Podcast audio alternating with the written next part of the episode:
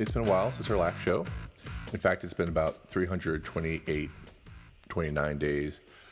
I didn't look that one up, uh, but we're back and we're ready to roll.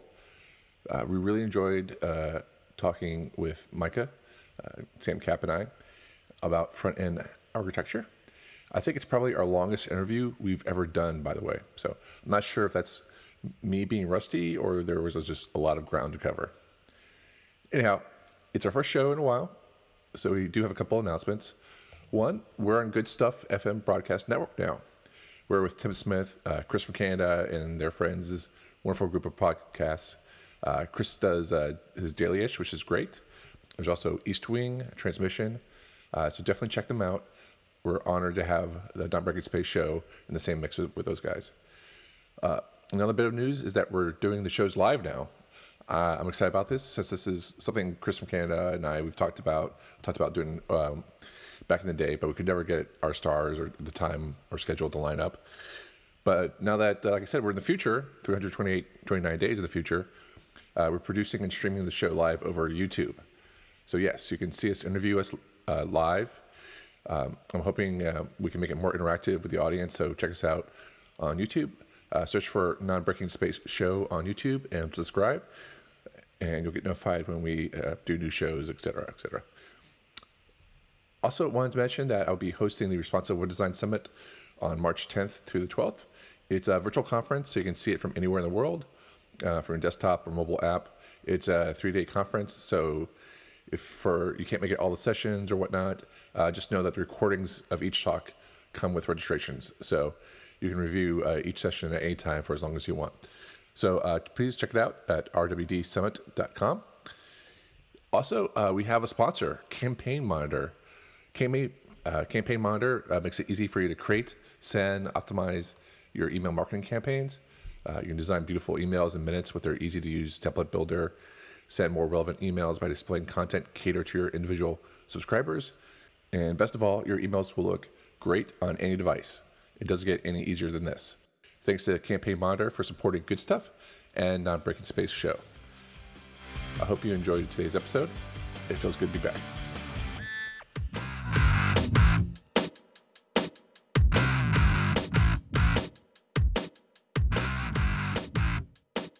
All right. Well, welcome everyone to the Non Breaking Space show. Uh, with me is Sam. Hey. Sam. Hi, Sam. How's it going? Good. How are you? Good. I'm glad to have you here. And then uh, joining us today on Non Breaking Space is Micah Godbolt. How's it going? Going great. Hey, thanks for being here today. Uh, yeah, so we've been away for a while. Mm-hmm. So, but uh, we we decided to dream it up all over again and uh, go through uh, YouTube as our uh, and do it live, pretty much. So yeah, so uh, so thanks for Micah for being being our first uh, guinea pig on uh, our space show. Uh, Happy to be a guinea pig. I, I know know all about the joys of of live uh, uh, live podcasts and the foibles that come with it. right. Cool. Yeah. Well, uh, first thing I want to do is uh, just ask you, like we ask everyone this: uh, How did you get involved with uh, with web technology? Where, where how'd you get started, and and what was the path that led you here? It's definitely a very long path. Um, I'll see if I can do the the short short version. Um, actually, I started with a degree in um, audio production. Um, found myself in Nashville and kind of got the bug and decided to stick around and, and get a degree there. Um, quickly to find out there really aren't many jobs in audio production uh, unless you want to go to New York or LA, and I really didn't have a huge desire to do either of those. so I took some of that musical background and some of that computer background um, and actually found a job at a Mac store. Uh, it was was a branded one, just a you know a local Mac store that happened to sell a lot of audio gear and that kind of stuff. And it was just an opportunity to get into computers. Um, from there, did some other stuff with computers. Um, got a little more versed in that. Find myself in a print shop uh, around 2005. I have to get numbers on that, but mid 2000s. Um, and I was making copies. But my background in computers, my background in a little bit of graphic design, got me into being able to do that and work there at the print shop. Um, 2007 hit and um, economy, you know, tanks. And the first thing people stop doing when the economy goes down, they stop buying you know letterhead and stop buying out the business cards, like all those non-essentials, which is usually ironic because those are things advertising is like the thing that you need when when the business is starting to get down. Um, but we found ourselves in a place where we needed a we needed a new revenue stream. We needed to figure out like what else can we do to make money in this crappy economy. Um, and we decided, well, we've got all these like um, all these construction workers and uh, lawn care people, and like you know, a lot of blue collar um, people that we did uh, work for. None of them websites.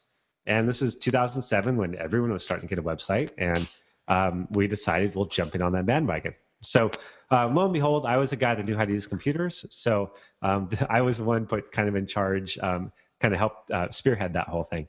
Um, we actually started out with a, a small local um, like ASP based CMS that was really just kind of a, a, bit of a mess. It was it was like all table based and, and just old school, old school. Um, and um, we did that. We we built probably maybe 30 sites on this thing. It's one of those where building lots of five page brochure sites. Um, but we got to a point where like making even the most minor change took forever, and it cost our clients a ton of money, and we didn't see much of it at all. So um, we we felt confident or cocky or whatever you want to call it, and uh, we're like, well, why don't we just build their websites? And uh, did some research, found a small CMS that worked great for the kind of sites we're doing, and uh, basically over a process of three months, this was kind of like my trial by fire. Um, I took 30 websites in this other CMS and basically ported them over to a different CMS. So yanking out all the styles, basically recreating all these pages over and over and over and over again. Um, because yeah, we didn't use their templates, we didn't use their their markup or anything because it was pretty horrible. Um, so basically, I had all of these like 30 really basic designs that I had to build as a website, um, and, and that was that was really it. I mean, that was you do that for 30 of them, and and you're relatively competent. Um, I had taken a, um, a couple small classes at, a, at, the local college where I was at, um, just kind of to get some basics. But for the most part, just a lot of self-taught, a lot of ripping apart. Um, I think Web Designer Wall or something. It was a blog. I remember seeing it. I loved the layout, and I poured over that source code. This was back like when Firebug was like, "What? What's Firebug?"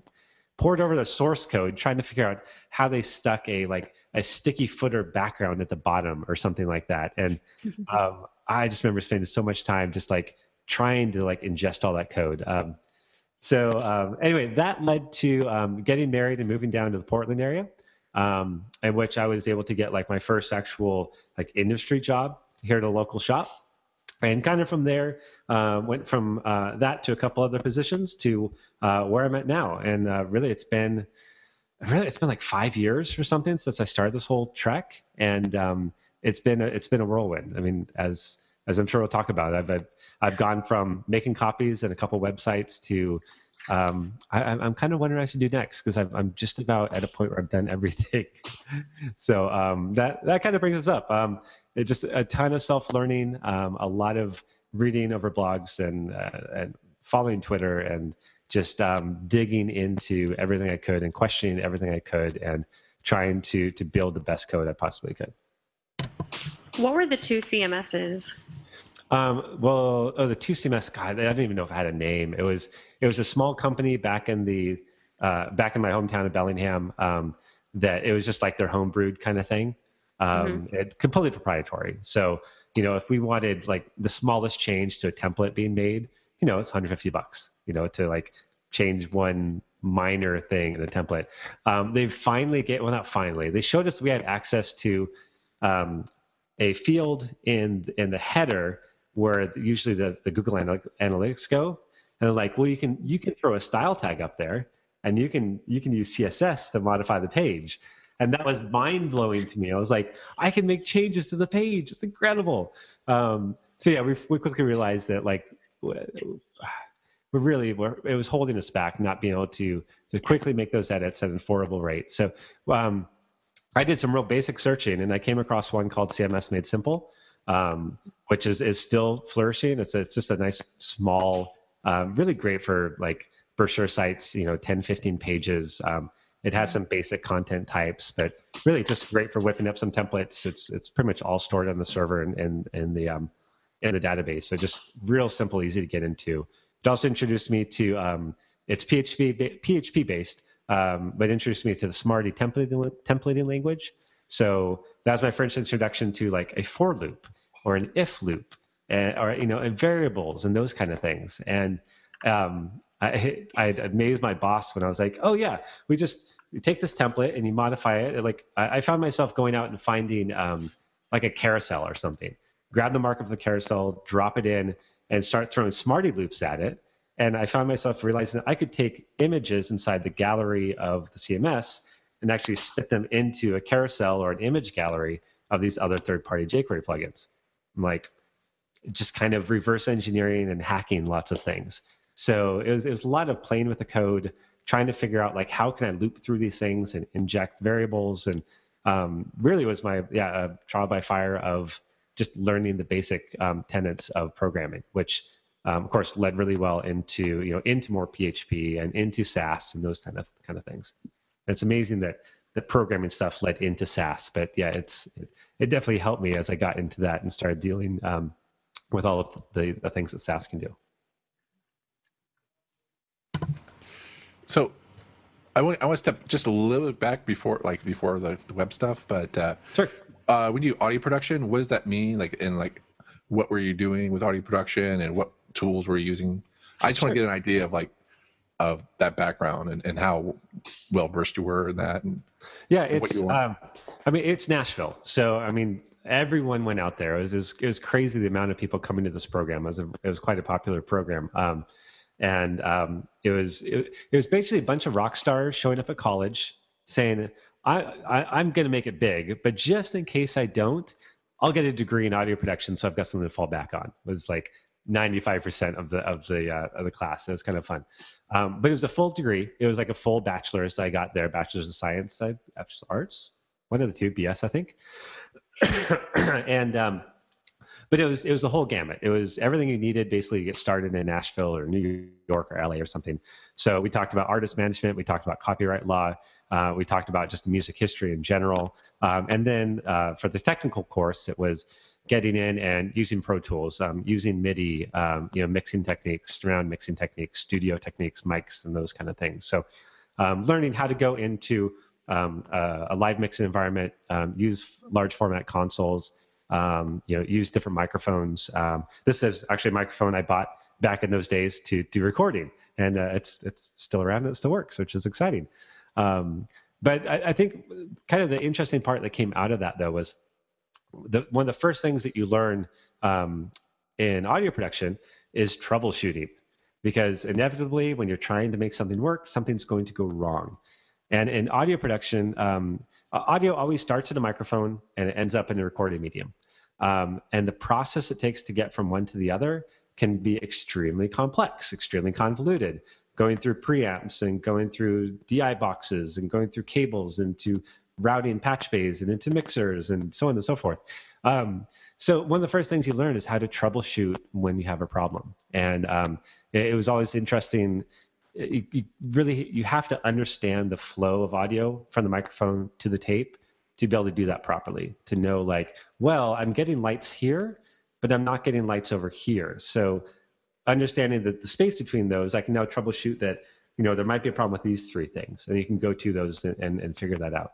Um, and I think that was really one of the biggest keys that, that I've taken with me from that education um, into in web development because it's very much the same thing. Like I, I, I don't like I don't like magic boxes in the web. I, I don't like something that well, you just do fill out these variables and everything works for you. It's wonderful. So, not a huge framework fan. Um, you know, not. I really want to.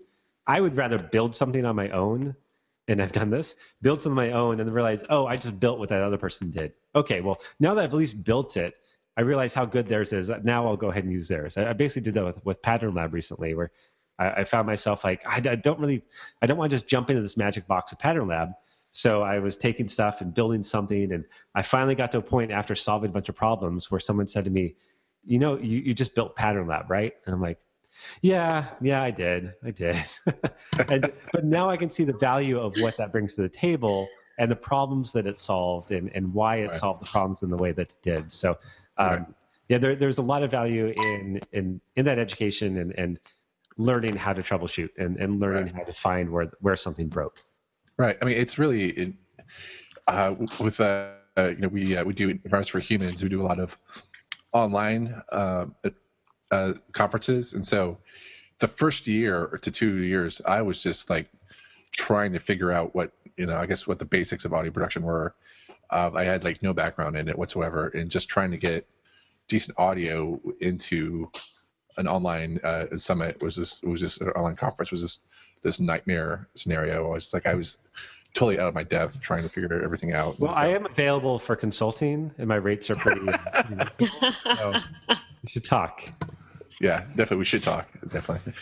Uh, I think it's light years better than what it was when we first started out. So, uh, but yeah, cool. So, so, yeah, so like troubleshooting is is a hallmark of. Uh, of, of, just our industry, and I always remember uh, Chris Coyier's uh, inControl saying like uh, how we how we build things on the web, and it's uh it's like four things, and they're uh, Google, Google, Google, Google is when we try to figure out what like how to build things. Is we always trying to figure out go out and search things, and then we also like because like no one knows everything, and just you know, trying to figure out how we how we build it. But but I definitely like I, I feel your I, I love how you had had to build like the 30 websites and pour them back into the CMS. That just that's some awesome uh, learning experience.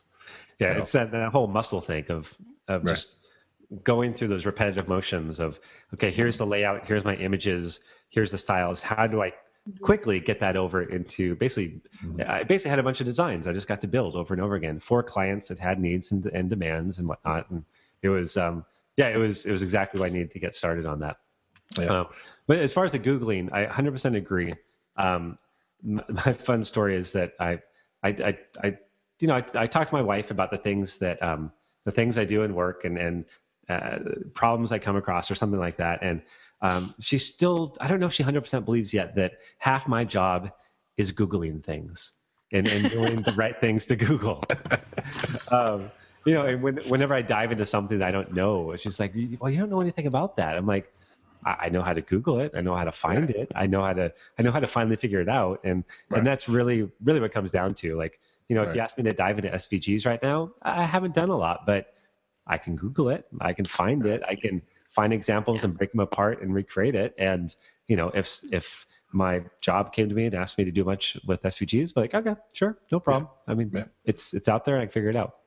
Right. I feel like the, the self-taught is such a like rite of passage with with any of this stuff, whether it's um, some audio production stuff or Sass or pattern labs. But like even with my class this week, they've been going through a lot of Sass stuff, and it's like sure I could give them foundation or a pre-existing grid system, but once they've built one on their own and they've actually used variables and mixins, they're like, oh, that's how that was put together and I can do this on my own. And now they don't even want to look at the other ones.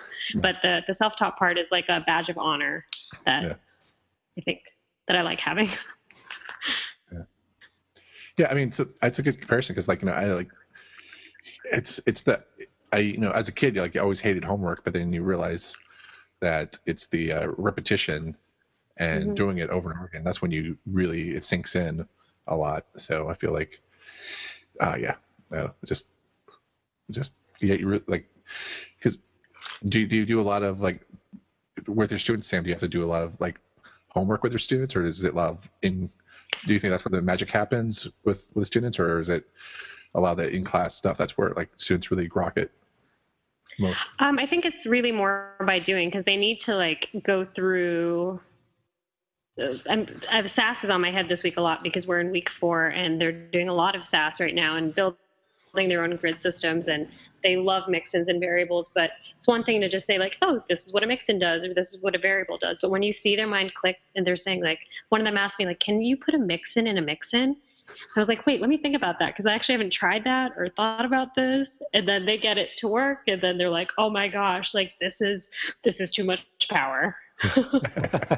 no one. But then they find an awesome power. way to use it. Yeah. yeah. Yeah. Well, and then um, that's a good way to, to introduce like that. You you do the Sass Bytes podcast, right? That is correct. So how did that come about? Uh, what you know? Uh, can you describe what it is? And sure, um, Sass Bytes is a your weekly bite of Sass during your lunch break, uh, every Thursday, 12 p.m. Pacific, um, or around there, depending on the week. Um, the way it started, it's it's it's been great because it's um, I'm 69 episodes in, so it's it's been going for a while, and I've only missed a few. So um, I've been at it a good year and a half. And uh, the way it started was um, um, I, I, used to work with, from home. I, I, worked for a company called Lullabot. Uh, they're 100% uh, distributed. Um, so you know everyone just worked from their house, and that's what we did. Um, and I was I was finding new things over and over again, and I was incredibly excited about some of these new things I was finding, these new technologies and just new techniques that are out there. Uh, one of the earliest ones was um, uh, was like custom uh, icon fonts, and the fact you could build your own custom icon font on your local machine. And I was just like blown away. I'm like, drop an SVG in, run a command, you got a new icon font. It was just ridiculous. So um, I had some local friends here in um, uh, in Portland who are actually now coworkers. Um, but back then, they're just friends who was working in, in Portland. I'm like, hey, I've got this cool stuff. I got to show it to you. And I did that a couple times with him. And he's like, dude, dude, this stuff is awesome. Next time we do this, let's let's bring in the whole crew. He, he worked with like four or five guys over in the office. So I basically just like ended up once a week doing a hey guys checked out this cool little like random um, uh, new Sass thing I found or you know a new font compiler or, or, whatever the case was, and we just do it as a Google Hangout. A couple of them would join, um, and you know just give a little presentation and, and be done with it. Um, and we did that a couple times, and I'm like, you know, I should really just be recording these because someone like it, actually it came up that someone wasn't able to make it one week and and they're like hey can you record it? I'm like yeah actually that makes sense. Well i should record this. That makes sense. So you can watch it later and maybe other people can watch it later. Um, and started doing that for a while. And um, I, I, remember specifically it was it was a thursday night after a front end meetup down in portland where we all went out for wings at one of the best wings places in in uh, in portland and um, we were sitting there drinking our beers, eating our wings, and I'm like, okay, what what is happening here? What I, there's some momentum here, and I don't know exactly what to do with it. So I was asking some friends about it because um, I just started up PDX a little while ago. Um, so that was just a couple months previously. So I didn't know if if this video thing should be just an extension of PDX Sass. Should it just be you know PDX Sass online? Should it be you know what? I really didn't know what to make of it. Um, and one person came back with really good advice of like, no, I, th- I think you should just brand it separately, you know, have it as its own thing and promote it as its own thing and just and just run with it. Um, and um, um, and uh, actually, just to step back a little bit, another friend of mine had started something kind of similar recently called Dev Lunch. Um, or that's what the, what she was calling it. And it was like a, hey, let's get together and, sh- and talk about Bash scripts or something like that. Um, and I was like, okay, dev lunch. That's kind of neat because it's she did during lunch and it was just a small little little piece of of code hangout kind of thing. I was like, that lunch thing is kind of nice. I could call it Sass lunch. And I was like, no, or ooh, or Sass bites. Oh, I like that. So it all came together. I had a name, had a concept, had a platform. Um, and um, you know, and starting out, I, I didn't 100% know exactly what I was going to do, but I wanted to start sharing what Sass could do and, and started out with the basic essentials of, you know, what are mixins, what are extends and those types of things. Um, I just started kind of contacting and, and, and um, kind of create a network of, or being connected with a network within Sass. So, um, some uh, some friends up in Seattle, some friends locally here. I actually started doing kind of more of a guest show where people would come on and start presenting. Um, but eventually, it's tough to keep finding more people to present because it takes preparation. So um, I just got to the point where I was like, all right, I, am okay with this. This is just going to be me stepping up and just presenting something each week. Um, and it just it did. It just kind of went from there. So if you go back to some of the, the earliest episodes, uh, you'll see just all sorts of craziness of like you know people joining the hangout because it was just like you know everyone just joined the hangout instead of just watching it, um, and then random guests and and just uh, just just kind of stuff like that. And then um, from there, um, hopefully I didn't lose Chris. He just went dark. Oh, okay. oh, it brings up the, the page. Hey, nice. Okay. Um, so from there, um, realize like I've got this platform. I'm starting to get followers um, on Twitter. Um, uh, Smashing Mag, I think, tweeted out about it, and I kind of like freaked out because I was actually starting to get followers on the page. And then, um, yeah, it just kind of went from there. Um, started to do some interviews. Um, I think um, uh, Hampton, uh, Hampton Catlin, the, uh, the like, creator of Sass, was my first like pure interviews. um, it was just it was kind of exciting Started to get some of the people on there. Um, did did a series about uh, like leading up to SassConf and talking to all of the speakers for that, um, and then just recently um, got into a series specifically about front end architecture, which I'm sure we'll we'll touch on uh, later. Um, but it was just I, I, realized I finally had this platform. I had this this this voice that, that I could get out there and start sharing, and it's been it's been an awesome ride. Uh, the feedback from it, the opportunities that have come from it, um, and um, and it's so it's so simple. It's like yeah. 20 minutes a week. I fire up YouTube, I talk, and then I mm-hmm. stop, mm-hmm. and I'm done. Yeah. And I, I, is, I, is, is, is that one reason? yeah, like like why did you go with YouTube as your platform? Just um, well, it started with Hangouts. It started with the fact that you know we'd already been using Hangouts uh, pretty extensively. Um, heck, when I got hired on at Lullabot, like my my interview was actually as was a Hangout. So we've been kind of like embroiled in Hangouts for a long time. Um, and then when Hangouts on Air came out, it was like this this easy evolution of like, okay, I could just have a Hangout. I click a button and I'm broadcasting and recording um, all to like to the actual branded channel.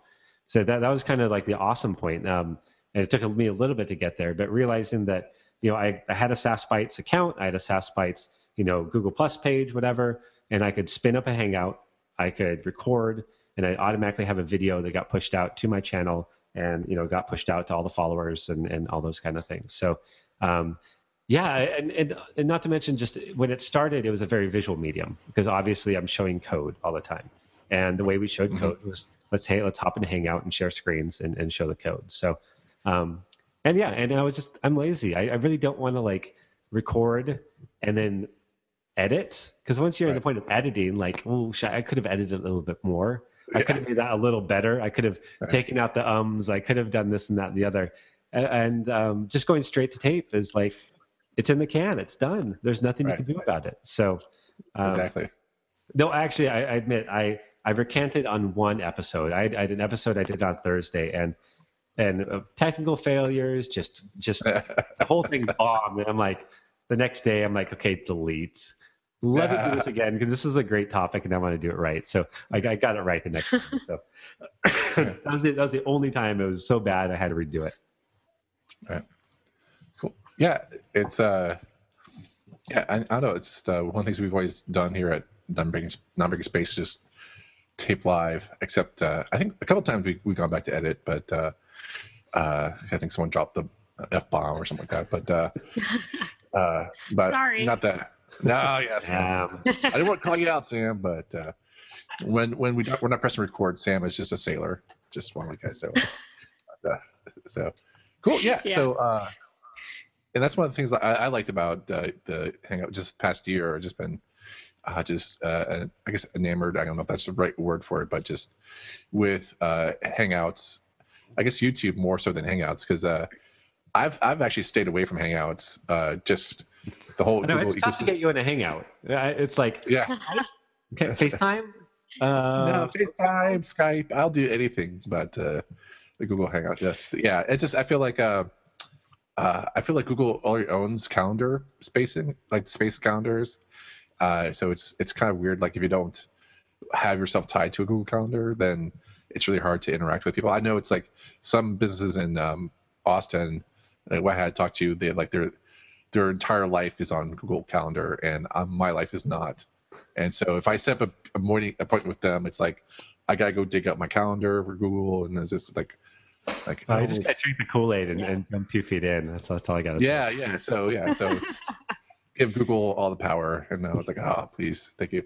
But uh, but yeah, but YouTube, I, felt like it's like, oh wow, that's you know, they got me with Hangouts. I think that's like the YouTube. I think it's, it's cool. Yeah, so I was going, I was going back on some of the the tweets uh, that you have, and I saw a screenshot that you done. I think Elise is in it, and some other people, and it was like episode 42 to 46 i think and it's like everyone's hands are up and everyone's just excitedly talking about sass things. So i think that adds a lot of value and emphasis to things and it wasn't even intentional. It was it was seriously like you know youtube will just grab random stills and you could pick from them mm-hmm. i don't even think i picked those. There's like i just went back to it and looked. I'm like everyone's like this. And it's so if i do this for most of the episode you'll probably get this as a still. Just kidding. Yeah we should do that. yeah, we should do that. So like, right now, everyone's like, oh. there you go. Cool. Yeah. So, uh, but yeah, I also think uh, I think it was at uh, uh, uh, Google Hangouts is the uh, that was a poor man's podcasting because uh, you subscribe to Sass Bites, which I think people who are you know interested in the show, like non-market Space or or listening, should just you know subscribe to it. Just like uh, with uh, every week when there's a new show, you'll get an email straight from Google that says like, "Hey, here's uh, Micah has a new show, and you know you've been busy the whole week. Bam, here it is."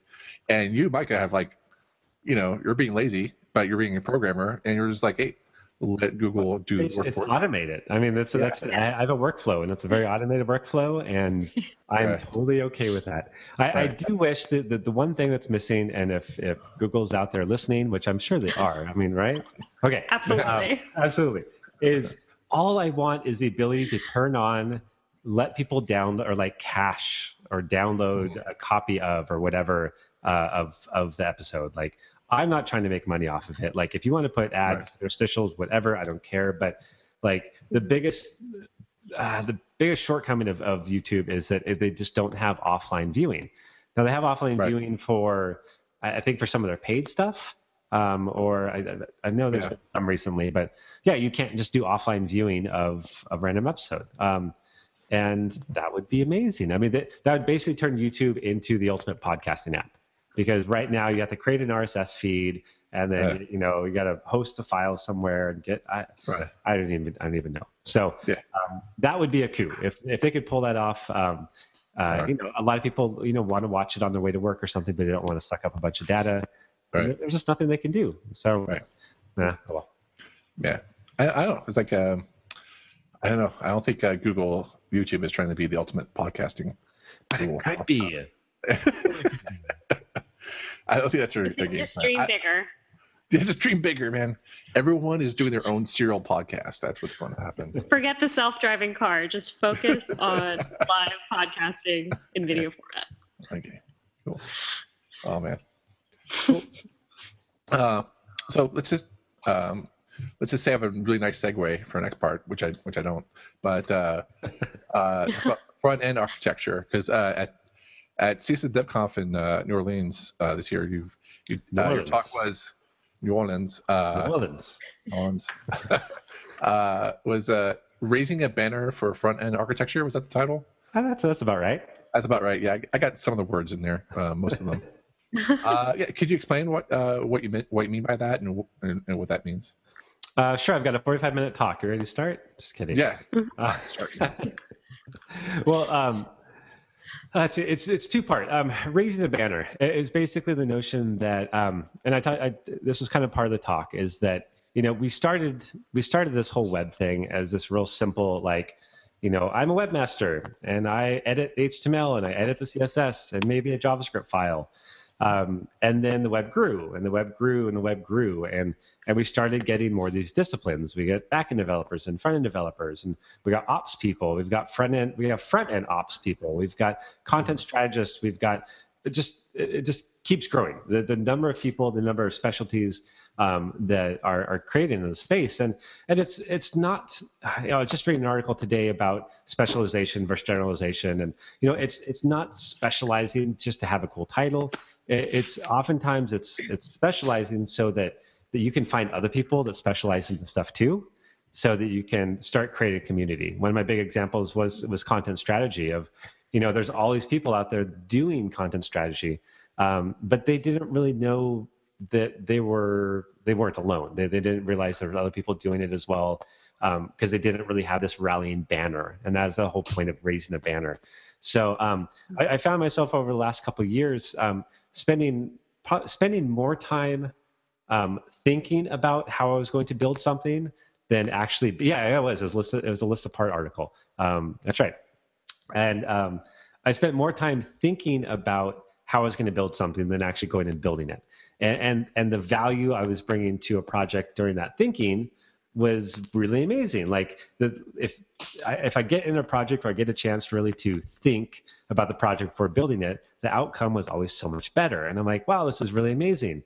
And, and, and realizing that that I'm not the only person that actually does this. There's there's other people that spend more time thinking than doing and more time planning than actually executing um, and uh, basically come to the conclusion that i'm i'm architecting the front end solution for this project you know i might be going then and actually building it out which is always good to kind of eat your own dog food in those cases but um, you know i was putting these plans together of how this thing was going to be built um, so realizing that there's there there's a name for this that at least I wanted to coin.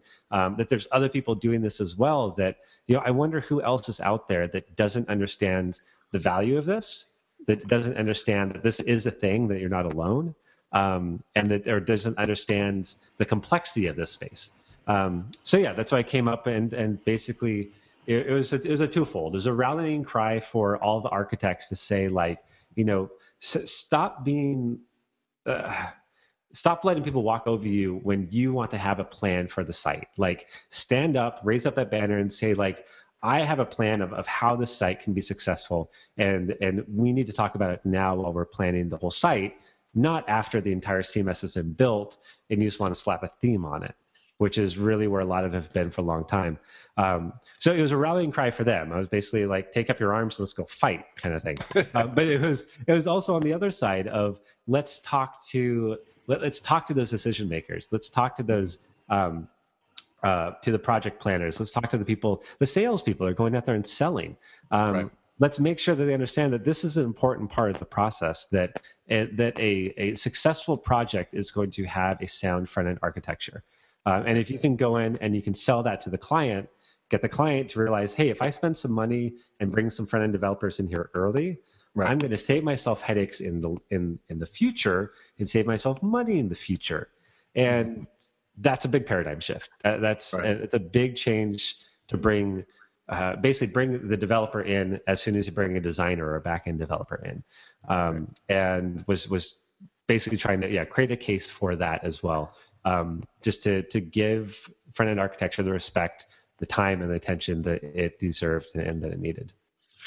So you know, like you, you, bring up content strategy a little bit, and so content strategy, like, you know, we've had um, uh, Kristina Halvorson on their show before, and we we talked about, you know, that, that was a couple years ago now, but uh, but back then, you know, it was still kind of growing, but it's you know, it's I think it's solidified now as as a discipline even more so than it was before, um, and to me, like, um, my I guess really simple way of thinking about content strategy was that it's uh, copywriters who know what they're doing um, being at the forefront uh, and saying that you know content is very important. And so why are you building a website we need to know what content we have make sure we you know do the content analysis and uh, make sure we market and write and do everything up front before we put it into silos and before we launch it off into like uh, responsive emails you know, templates before we put into responsive uh, websites if that's so like in, you know, we have to deal with uh, what Karen McGrane you know talks about chunking of content and stuff like that. So that's mm-hmm.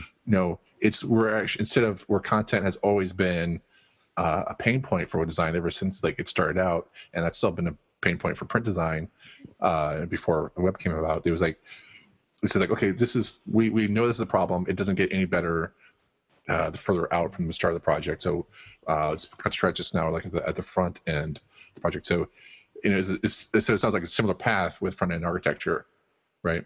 Yeah, and that's exactly it. Is that you know these aren't decisions that we can make at the end of a project, um, mm-hmm. because at that point everything's already done. I mean, there's right. there's way too many decisions that have been made, it's set in stone, and that to to change them, sure you sure you could change it. So you could you could re-architect, re-front end architect a project in the middle of the project, but the cost of doing that, they're mm-hmm. never going to allow. They're never going to say, all right, devs, we got to wait six weeks because we have like mountains of, of technical debt to work through before we can actually start building again. Like, no, they're they're they're not going to give you the chance to do that. At that point, it's like just make it look pretty and let's move on. Is right. really where we end up. So, um, if if an architect can get in, in, the beginning, if we can talk about like, well, what are the goals? Like, is this right. a multi-site? Is it a single site? You know, do we have other um, other assets or other um, uh, other properties that need to inherit some of these tiles as well? Like, you know how are we going to be controlling theme are we changing theme i mean um, how do you want to reuse pieces modularities layouts those kind of there's there's lots of these decisions that need to be made up front all the the tooling process deployment process um, um, uh, automation um, testing visual regression testing um, documentation all these things that need to happen really early in the project that you can't just bolt on later. Um, okay. And and the thing is, it doesn't take a ton of time to figure those things out, but they just need to be done at the proper time. So as you're building, you can actually devote time and resources to those. Uh, and the response, I think, was was quite telling. I mean, I, I don't know if you caught much of this, but uh, after the after the talk, I had several people come up and say, I, am I'm, I'm doing that. I'm I'm an architect. Realize it." Um, which is I, honestly, I wasn't expecting the response, and I don't know why, but yeah. The response is exactly what I should have been expecting from it. Is like yeah. that message resonated. I realize right. what I'm doing is I'm being an architect, and I need to make sure that that right. I can get in the projects early enough to to make the proper impact. So it was really exciting. And um, Elise Holiday, um, who's is co-hosting this uh, the series with me, is one of those people that like just a light went off that that's what I do. Like this is my passion. This is what excites me. And I didn't realize it had a name. I didn't realize that other people were doing it as well. And, right. and that's that's what I'm trying to do. Um, you know, it doesn't need to be a title. You don't need to have a fancy desk. You don't need to have it on your business card. But but just to realize it helps. That, yeah. It, it, helps. Yeah, I, I, don't mind that. I mean, you can put it on my the license plate of my new Porsche if you really want to.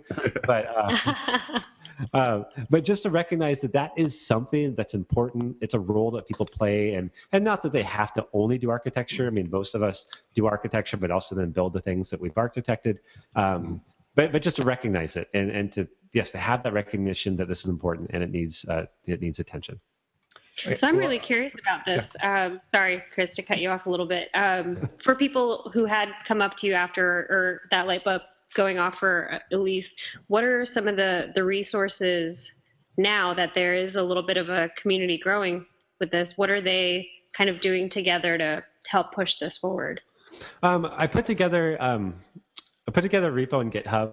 It was kind of just pulling together my thoughts on um, uh, on front end architecture. If you go to just my uh, Twitter handle on on on uh, GitHub, so GitHub slash Micah Godbolt, there's a um, there's a front end architecture uh, repo there that just has some like basic outlines, some basic tenets. We're kind of collecting some of the thoughts uh, that are coalescing around that. Um, obviously, we've been doing um, the series on front end architecture on Sass Bites, so you should definitely be listening to Sass Bites to get that as well.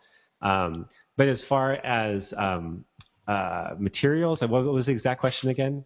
Well, yeah, it was more like things like the repo. Like now that people are like, I think I'm this. Like, what do I do now? Like, I was yep. curious about: Are people now getting together in conversations? Are they listening to the current series you have on Sass Bites? Um, are people documenting the challenges that they're facing now that they're kind of in this like, I think I'm this new thing. But there's also pro- like trying to get it get in there early on and be a part of the whole process. Like, are there other challenges that come up that the community has talked about and i'm just really curious about it because this is also kind of newer to me mm-hmm. um, in some ways there's not as much as i like and there's some ways there's more than i'd ever expect so i guess that's maybe a good thing it kind of balances in the center um, i'd love to see more articles i'd love to see more people like talking about it and especially just pushing the, the, the title out there um, you know uh, I, I, don't like I don't care if I coined the title or someone else did. It needs a title. Like content strategist and content strategy is or, or, or responsive web design is another example I use. They're awesome names. They're a name you can kind of gravitate around. So getting that out there, um, I, actually, um, uh, Mina Markham, um, who um, has um, been done a lot of stuff with with E4H, and actually looking at a tweet from her on on uh, on my feed. Um, she posted something about like she she kept on getting added to um, uh, front end architecture uh, lists on Twitter, and she says, "Thanks, Micah," kind of thing.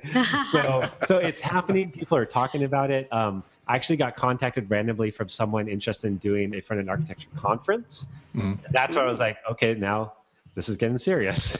Right.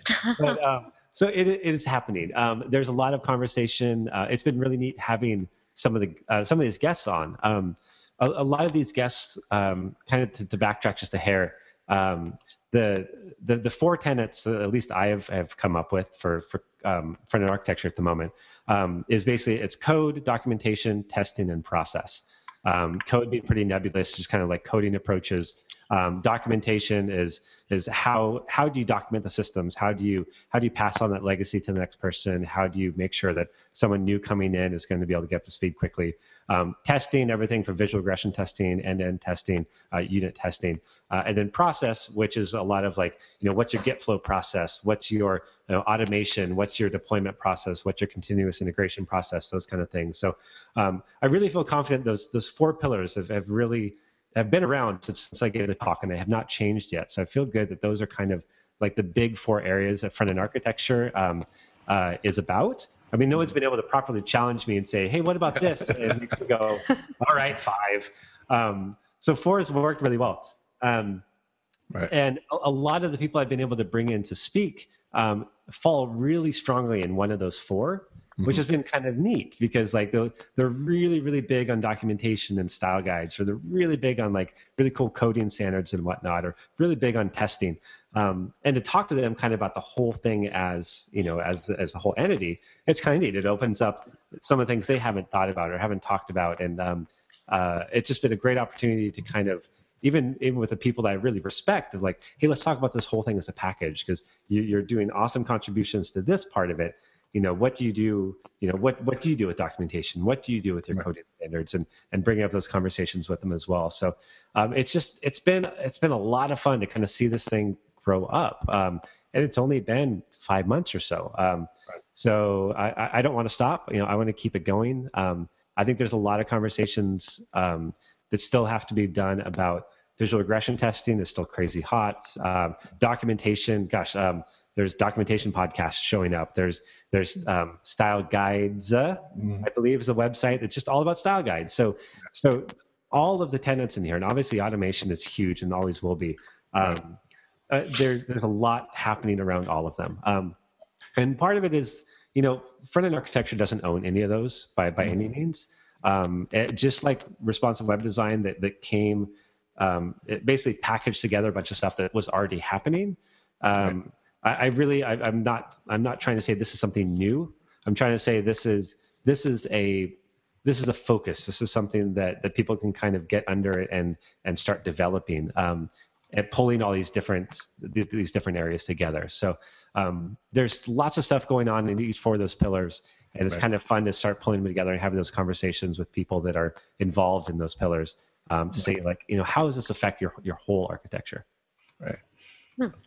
Well i do want to like uh, just take a step back just because i feel like we kind of like flew by what those pillars were uh, so i just want to like uh, take them one by one and just talk about them and how they how they work you know and some of them are uh, you know from my under background kind of easier to understand the others but uh, you know the one of the first pillars of the four that you it's have code. is code right yes and, and so that, that includes like the markup that includes you know css sass so mm-hmm. you, you, have your like like you know which is and then you have um, javascript is, is in there too. You have javascript frameworks and organization mm-hmm. also the object oriented approach. So so basically you have like uh, the building blocks for a web page right? So you have like the nouns the verbs the adjectives for your web page is is just the code right? Exactly. I mean it's really everything else is about the process around the code Mm-hmm. Um, the code portion of it, and and I, one thing to clarify, I've tried to keep these these pillars like very short names uh, and not like this long descriptive thing. Um, when I talk about code, it's not the actual code itself. Mm-hmm. Um, it's it's more of like as as an architect trying to build a building. Um, when you talk about materials, you're not talking about every single like piece of wood or every single like you know chunk of concrete or every single piece of rebar. You're talking about like, well, which rebar are you using and what kind of concrete are you using? And like, what's your approach to doing this, that, and the other? And I'm sure some architect is just going, oh, whatever. But, um, you know, so it's, it's not about, it's not the finished result of the code. Um, but it's really about what's your approach? Like, are you doing straight OO or are you doing something that's more like individual class based? Um, I had Ben Frain on uh, just yesterday yeah. and he, ta- he takes a very like, like antithesis of OOCSS with his approach. Um, and that's um, single class for everything. Um, mm-hmm. Repetition isn't bad because yeah. repetition means that every component is is very quarantined mm-hmm. and that you can delete components with impunity knowing that you're not going to disrupt the rest of the system. Okay. Personally, I, I love a lot of the stuff that he does. Um, and it's one of the reasons I had him on to talk about that. Um, but I mean, the point is, depending on your project, depending on what you're trying to build, you're going to have to choose something. Right. Um, you know, there's oh, or, or sorry, um, front-end architecture is not here to say that OCSS is bad and you should do this. Right. It's just to say like you need to have a naming convention. You need to have an approach. You need to understand what are you doing with JavaScript so that you don't just have this huge JS file that just is jQuery point at a selector and change some other selector. You know, okay. that just spaghetti code. So yeah. you know, what's what's your HTML approach? Like, what are you doing uh, with HTML5? What you know, how are you doing with articles and and and sections and all that? What's your um, uh, what's the role of, of ARIA? Like, how far are you going with that? Um, so, just what is your code approach? Not not the finished code, but really right. just making sure that there's some kind of um, there's some standards. Because uh, right. really, what it comes down to is you need something to fall back on. Hopefully, it's right. documented. That's the next one too. But you need something to fall back on when a when a merge request comes in, so that you can say like, you know, we're, we're not doing it that way because um, that's not going to fit with with this paradigm or this approach. Like, let's go and refactor that. Let's do that differently. Um, and, I, and I just had something recently like that. A merge request come in and go like, you know, that works. And for right. anyone looking at it, it solves the problem, mm-hmm. but it doesn't solve the problem in a way that contributes to the, to the architecture of the rest of the site. Um, and one of the um, one of the things I, I kind of um, kind of tried to pound in when I was talking about um, uh, say like um, people in charge of of like the scrum and part of the pro- like charge of like planning your your build process is like make sure that everything that we're doing every story that comes in is contributing to the architecture of the site. And it's not just one more thing added in one more thing added in. But like you know we need to build something. Yes that's true. But what's the best way that we can build it that's mm-hmm. going to contribute to the architecture of the site? Um, and we found that that really changes the way that we build things because now we're going like, okay, we're building like we had this this hero box. It's really just it's four boxes in, in the bands, and really all it was was four boxes. So it's like, yeah. how complicated could that be? Well, I know. Well, what are those four boxes? Is it layout? Are they components? Is it individual pieces? Is multiple pieces? how can we how can we reuse these? Because right now it's just a box with the word in it. Right. But do we can we reuse this pattern for something else that maybe has an icon in it and more text in it? Can we do four? Can we do six? Can we change like the number of them? Um, you know, can we do an interesting layouts and mobile views? Can um, you know how can we build something that not only is going to solve this one problem, but it's mm-hmm. going to solve four or five or six other problems down the, down the road? Right. And building something flexible enough that we've now we've contributed to the ecosystem of our site rather than oh here's just one more piece of code being shoved in. So um, having those code approaches, making sure that all the code that you're writing is is contributing to that architecture, um, and having some kind of yeah, having some kind of standards that you can you can gauge those merge requests on. Of like, you know, we can do better than that. Like we're we're aiming for that. This mm-hmm. is aiming for that. And you can see my arms. Um, yes. and, and, we, and we know they're not. We know they're not aligned. For those um, people listening to the audio version, yeah. Micah is flailing around rapidly.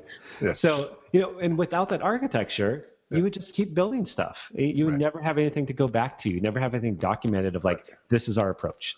Um, so, so, and when you have large teams, you need it. Yeah. So basically, it's just like it's not just the fact that you're you're you're gonna have JavaScript. It's like, are we gonna like just for a basic example, it's like you're, you're going to have JavaScript, but you know, do you want to include the jQuery library, or do you just want to do vanilla JavaScript? You know, those are some of the basic questions you would have have yeah. asked before you start. Right. Yeah, but also like, what kind of libraries are we going to use? Are we yeah. using lots of third-party libraries? Are we throwing Bootstrap at it? Because yeah. I'd really like to be able to have that discussion, whether or not we're going to throw Bootstrap at it, because it's right. not a trivial thing to do. Right. Um, and um, you know how how reusable is our JavaScript? How modular is our JavaScript? Are we are we using any of the new cool packaging things that are right. coming out? Like there's there's tons of things that you can do. Um, you know, and part of it is looking at the the requirements of the project. Like right. you might get to the beginning of the project and go like, you know, this is going to be horrible with jQuery. Like seriously horrible. So why don't we look at maybe Angular, maybe look at React? Like, can these other like things solve our problems? Um, and that's it's great discussions to have at the beginning of the project. It's really mm-hmm. horrible discussion to have at the beginning of a sprint when you have a when you have a, a feature due in two weeks. Right. Uh, and I, I, had that happen with with uh, um, with a project. I was on for three weeks. I basically spent two weeks of it trying to do it in jQuery, and right. it was just it was horrible because I had to like manage all these different states on the on the page and click on one things and five things change and those kind of things. And it was only going to get bigger from there. Um, yeah. And then I was like, you know, can we get can we get Angular in here? I've I've worked with Angular before. I know it can do this well. And they're like, yeah, okay, okay. I think we can do that. Let's let's go ahead and pull that library in. Within three days, I'd recreated like the entire thing I'd I'd been trying to do over the last two weeks because wow. the tools Angular brought were perfectly suited for what we are trying to do. Mm-hmm. Um, you know, and, and that's architecture. The the code that gets written, that's just a developer doing what they do and doing it well.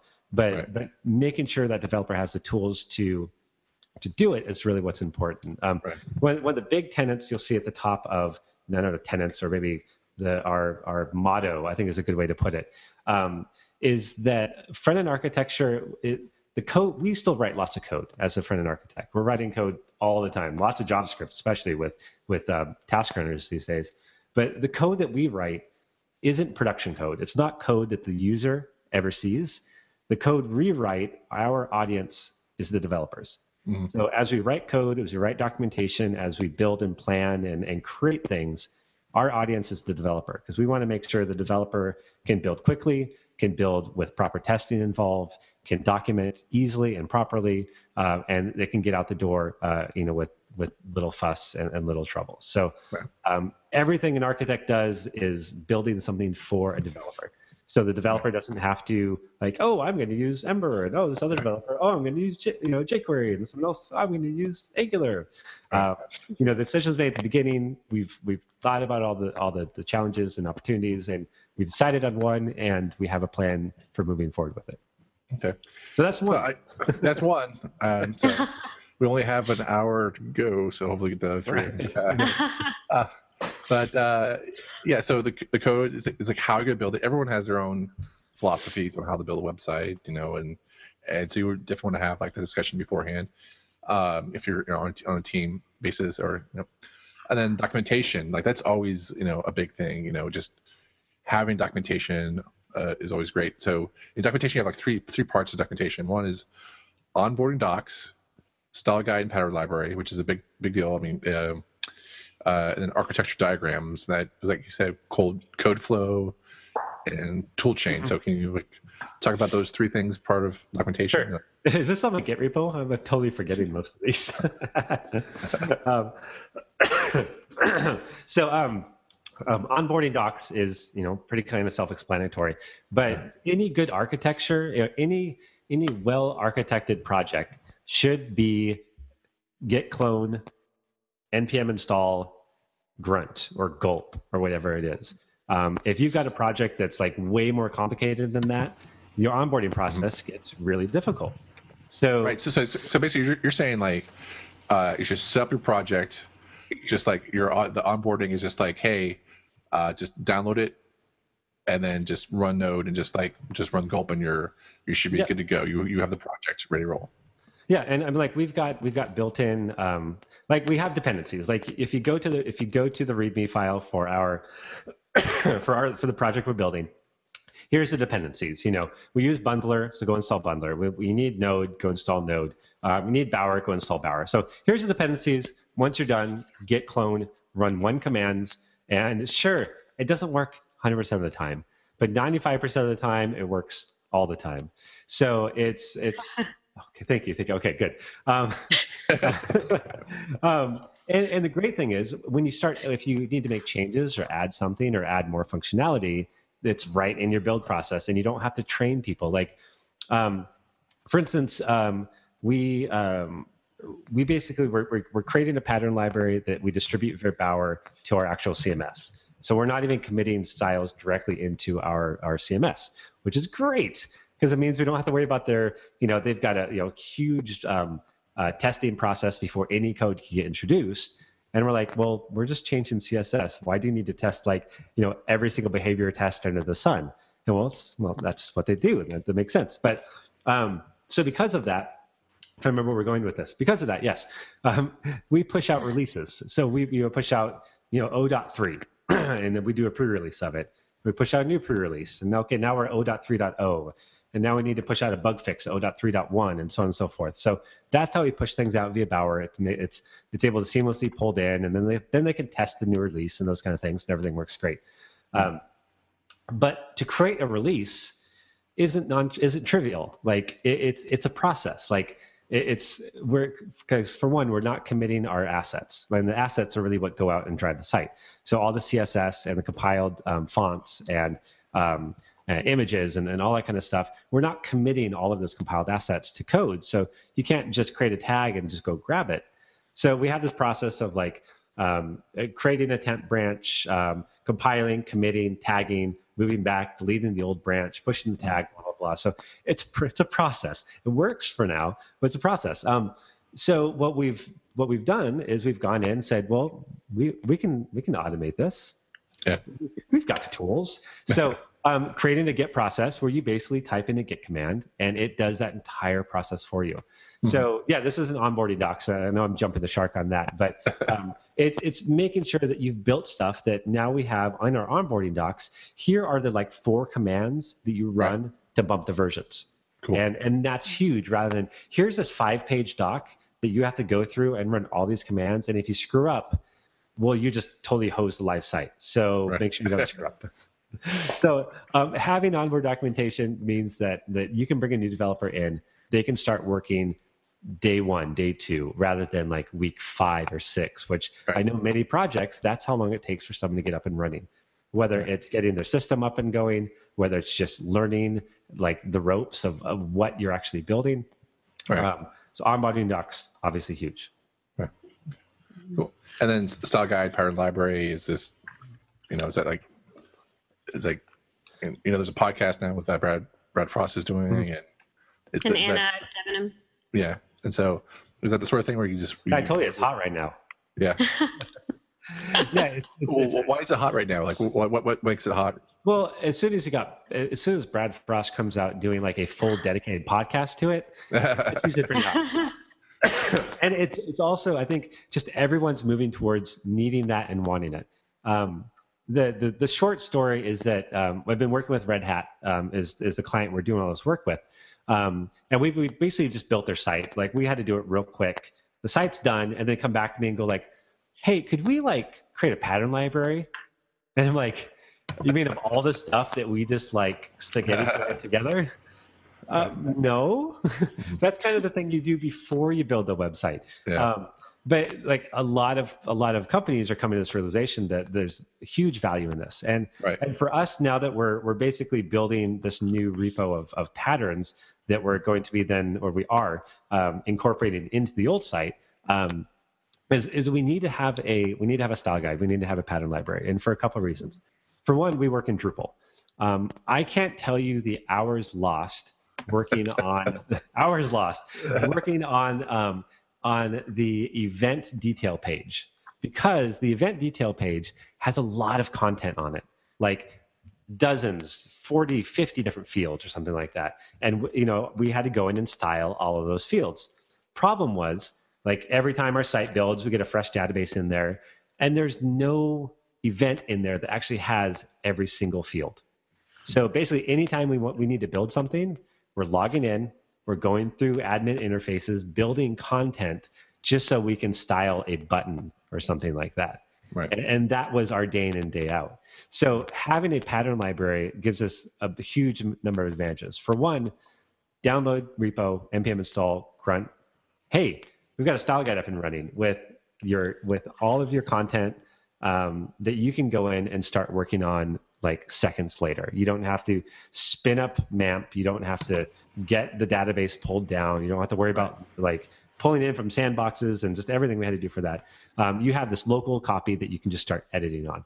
Um, right. They're also static files, so we can push it up to a server and we can point it to a backend dev and say, "Hey, take a look at this. What do you think?" Yeah. It's like the whole thing's built and prototyped and, and whatever we want to do with it. And they can take a look at it and poke at it. We can send this over to decision makers. We can actually do this to the, the business analysts and, and people are actually like developing these features and signing off on these features of like, hey, this is what we're prototyping. This is what we're building in this style guide. What do you think? Yeah. And get feedback there before it even gets to the CMS. Um, and then once it's done, it's it's locked and loaded. It's it's right. in that style guide for reference in the future of like, hey, I want to do this one thing.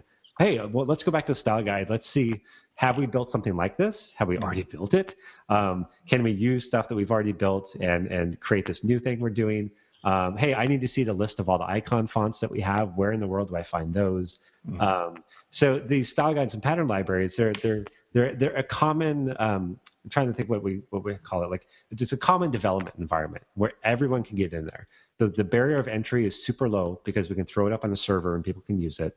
Right. The barrier to edit it is crazy low because it's it's a grunt task. Um, and and so we now have one common environment where people can can see the components, can see the layouts, can can see everything about our system and and be able to poke holes in it and ask questions about it and and reference those elements with actual URLs um, which is something we didn't have ever. I mean, show me an example of uh, you know a uh, uh, an event content type.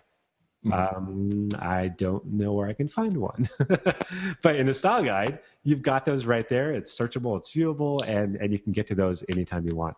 Um, the other big advantage of a style guide, and, and, we'll get to that with testing, is that it gives you an amazing platform to test against. Right. Uh, because you have static content that never changes that is a perfect representation of what you're building in your website, mm-hmm. and it's a great place to tar- start testing. Right. Um, so, but to, to, finish up the last one before we get there, the whole concept of architectural diagrams, code flow, tool chains is, um, you know, I, am not a big fan of magic boxes. So the last thing I want to do is create a magic box.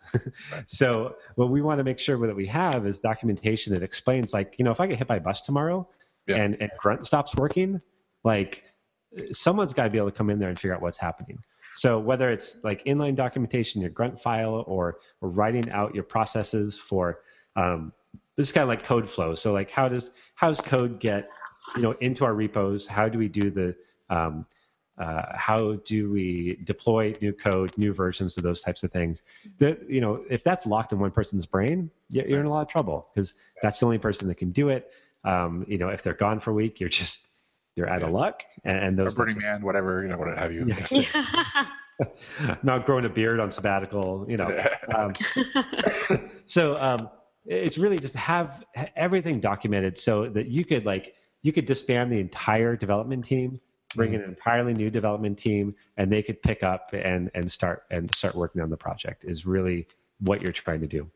Um, and the thing is, documentation does take time, and, and yeah. that's that's part of the architectural point of it. Is like, sure, there's people that can be writing documentation, right. but but the fight for the architects is say this is valuable work. Like, don't yeah. don't point these stories at two when I know I've got a ton of documentation. Like, let's point these at five because I know I'm going to be spending several hours making sure this is documented properly. Um, right. And, I mean, well, yeah. and also like, uh, I mean this documentation is like very minor, like in terms of way, like because a, a, pattern style guide library, if, if you just use a one that's already been built or modify one to your own devices, it's it's pretty easy. You don't have to like recreate too much of a wheel. And then with onboarding docs, you do have to do some things, but even then, that's like three or four command keys. I, I think the most complex thing would be to like really find a way if you're like a, a vendor hiring a, agency or something like that to find that uh, architecture diagram to be to be the main part of it. Like so. There's yeah. a really loud ping, whatever that was. Yeah, I'm not sure what the ping is. Okay. that, that might that be. Okay. Um, ah. That might be Slack. Um, for me, I think like documentation is now completely changed my process in general because like you're thinking about it from the start you know it's going to be a part of the stage so as you're going through those early talks or those early meetings it's something that you're already planning for mm-hmm. so if it's not an afterthought, it's pretty easy to bring in and kind of just keep adding a little bit more to it. And then, like, I think back to as if this has stopped, it hasn't really stopped, but like in branding and marketing stuff, there's a lot of like the printed brand standard guides. And then it's like, you're not sure if it's the latest version. And here you have something that's live and changeable. And like you said, like everyone can get to this and it's a great thing that you can test on. It's just, feel very nice and calm when you have all of that together and you get to look at these elements separately and as a system. Right. I think that also shows a client that you know there is a lot in those details, right. and uh, it's very valuable, like you said. Yeah. Right. Well, I, the reason I bring that up is just because it's like, I mean, it's like documentation is like it's like it's almost like content. Like no one wants to write content, but they always want it, right? So they want it done. they want to move on. And so yeah, I always hear about programmers not wanting to do documentation and stuff like that. And I think with agile programming, it's like they favor quick releases over writing extensive documentation. If I if I have that right, so I just yeah, that like, sounds about right. yeah, so it's like like oh, we're all agile because we don't want to write documentation. Is how I feel. Well, and even if developers are willing to, it's also it's a time thing. I mean, Red yeah. Hat is it, I, I can sing praises for Red Hat all day long, which is why they love me going on talking about them. Um, that they give us that freedom and that time. Like they they let us point like four boxes on a page as a five or an eight or something. Uh, and and trust us that like we know it's going to take some time to to document this properly and, and build out all the features we want to do with it. And they give us that time to actually do it. Like it's a task in a story. Is the documentation done? Mm-hmm. yes no. If it's not done keep working at it. Like it's the story's not done until the documentation's done. Um, and and kind of as Chris said too, that the other nice thing about documentation is there's lots of good tools out there. Whether you're doing like straight up pattern lab for for really just like documenting all of your components, or if um, uh, hologram is what we're using, uh, which is a great gem for pulling inline documentation and making a style guide out of it. Um, there's tons, and and basically every, the joke is basically um, after you use two or three, you end up rolling your own anyway. Um, so there's new ones popping up left and right, and there's just some amazing tools out there, and it really comes down to um, it comes down to a content strategy problem, which is kind of funny. We come back to content strategy of um, like you know we're now at a point where the tools are so simple we just have to write it. We just have to figure out how am i going to express what i need to explain in a way that someone can ingest and understand? And and how do i organize this so people can find it? Because documentation is going to grow. Um, we found ourselves at a funny point where you know we're trying to build this nice documentation. We're trying to do it aesthetically pleasing. So if you go to a page you know it's easy to kind of parse like you know component component component and then see down the page. Um, and so we started applying some design do some like custom theming to the style guide. And we got to this really funny meta point where we're like you know we really need to have like a style guide like a pattern library for the patterns for our pattern library. We need to prototype what our, our style guide is going to look like and like where, where do we do that so it was just it was funny um, you know if you could bring a designer and and a content strategist into that part of the process right. that's huge because um, documentation is really writing a short book a, right. a, a, short book about how does this system work from top to bottom um, right. a, a friend of mine told a funny story of of a project he's on and they're like you know we don't have time for documentation. Just write the code. Just get it done. Like you know everything's on fire. Finish this. Um, and then you know weeks months later they're like how does this just how does that work? I don't understand that. Where's the documentation? And you know like well okay can we just record both of these moments and play them back next back to back? Um, documentation is extremely important. And, right. and um, you know and you find some people are much better at it and love right. it um, my my coworker at Red Hat, she she really enjoys doing the documentation side of it, and so I, am more than happy to like you know let her go to town on that, like do huge right. typography pages and stuff like that. And that's awesome. Um, and you'll find people that that gravitate to different areas like that. So. Um, right. Documentation, documentation, documentation. You'll thank yourself later uh, when you have all that done. I mean, like uh, we had a client I was working for agency, and uh, we had just like we had uh, gone the distance. We we got to the finish line. It was like 99% done for the website and we're like, okay, it's loading, it's it's done. We can walk away from this project. And she came back. Uh, our our our contact was just like, great, I need a manual.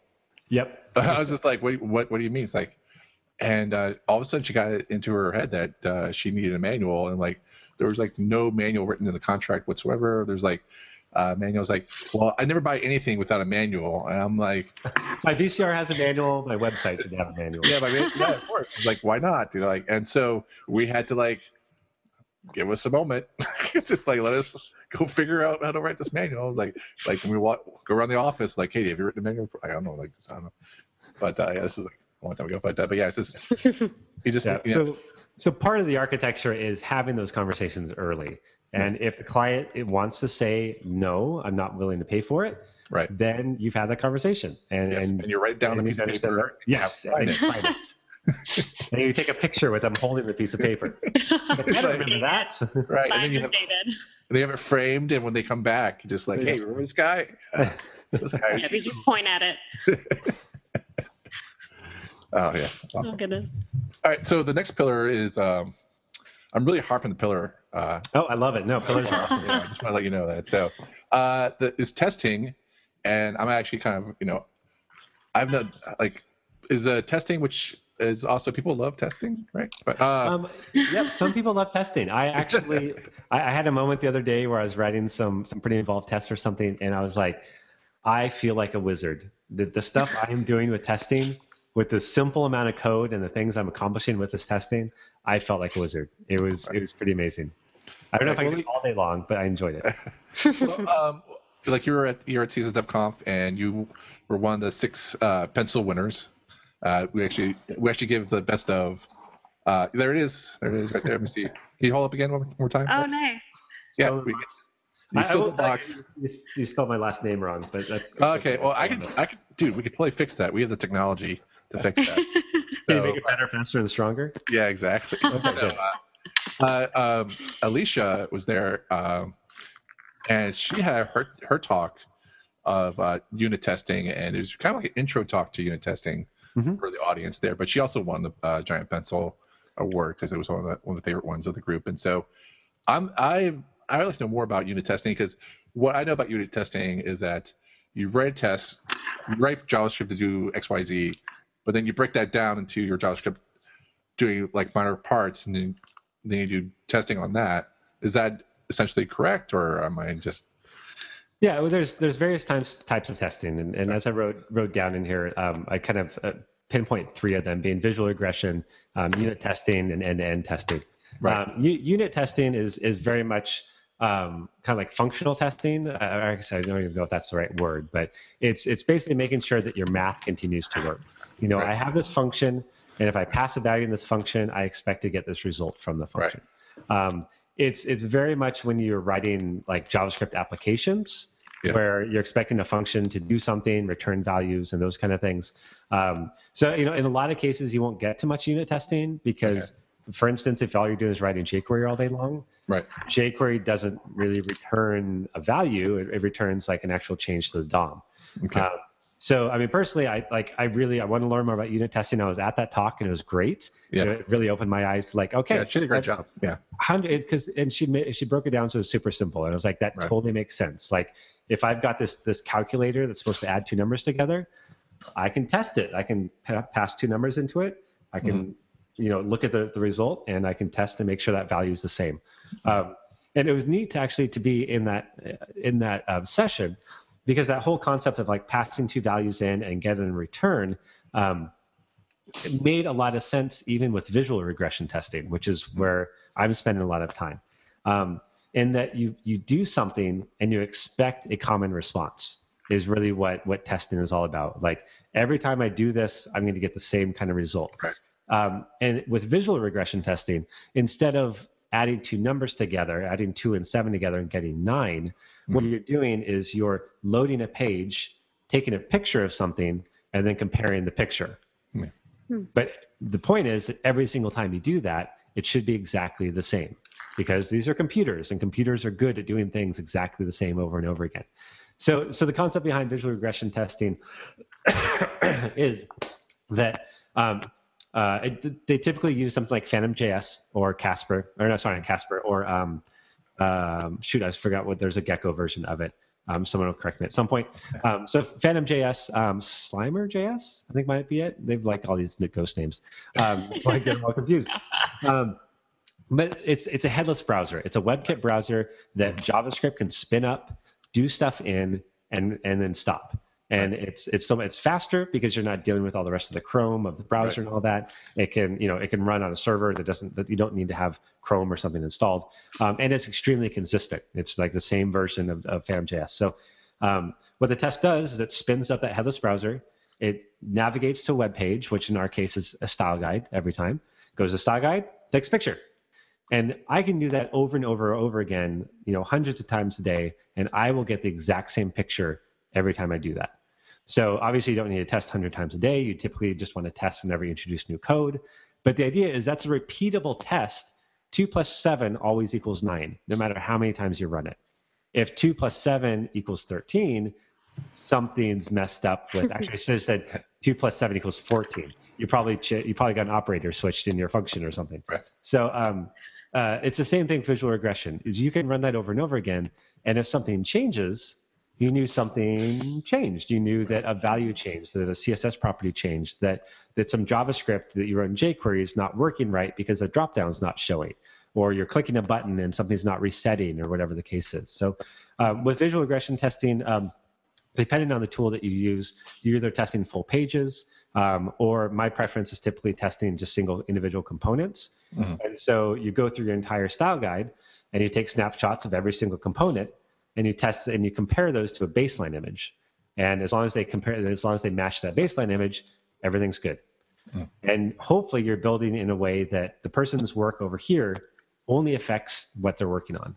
Right. And the tests basically say, hey, before we merge that guy's code in, let's run all the tests for all the components and make sure nothing changed because nothing should change except for the component the person's working on. Mm. Um, and when you have failures, you're like, hey, you broke something. You changed the you changed a variable you shouldn't have changed, or our system we thought it would work this way if if you did this, but it didn't. It worked it worked a different way and it broke. So visual regression testing allows us to start building components and components we built three months ago that we've created baselines for that clients have signed off on we know that we have a test that we can run every single time code is introduced in the system to make sure nothing's changed because I can tell you without said testing, things will change. Right. I, I, more stories of like, uh, I've got a, I've, I've, I've got a story to build XYZ page. Okay, build it. It's done. They like it. Move on. Next yeah. sprint. Do my work. Sprint after that. Hey, I already finished this. Why am I doing the same page again? Because something changed. Because right. someone changed the style. Someone overrid something. Somebody changed something that they thought was scoped and wasn't someone right. JavaScript. Um, you know, uh, we're just we're pulling in all this code from all these different uh, different developers, and and if there's no way for us to verify that that one component that we built, our first component of our entire system, yeah. if we can't like ensure that that thing's never going to change, yeah. then we don't have a system. We just we're just chasing tails uh, day in and day out, chasing right. our tails. Probably a better way to say it. Not yeah, okay. Anyway. yeah. So, so that's visual regression testing is is allow you to to find visual regressions in your site. Um, you can also use it for uh, for for your live site. Um, say you have a home page that's static and never changes. You know, it's it's a marketing page, um, and it makes a lot of sense. Just every day you've got some job that runs and compares the the the, the home page with the new image, and you know bells fly off if something changed uh, which can happen. Like someone deploys some, you know, server-side code, something or other, and now your JavaScript doesn't load, your CSS stops loading. Like those kind of tests, you can run those every 10 minutes. You know, that's that's what automation is for. So um, there's a lot of places you can use visual regression, basically sanity checks for large systems that, you know, in this mobile thing, when I click on this and hover over that, does the does the button do what you're expecting it to? Uh, which might be uh, uh, it's something that you never actually ever get to normally but yeah. you want to test it so it doesn't stay broken for right. for five weeks before someone actually sees it. Yeah, exactly. Like, like oh, that was broken for five weeks and no one yeah. bought anything. That's funny. Like, oh. I, wonder, I, wonder, how many users bailed out of our shopping. yeah. yeah, exactly. It's it's amazing. Like, um, no, I just um, just seeing. Uh, you know, I work at. Uh, uh, well, it's it, what you know in our industry. You know, you get to see uh, lots of companies and see how they build. And so it's amazing how uh, when they walk through a process, a UX process, they they just print out every workflow of like every stop along the way just to see how a user goes from point A to point Z.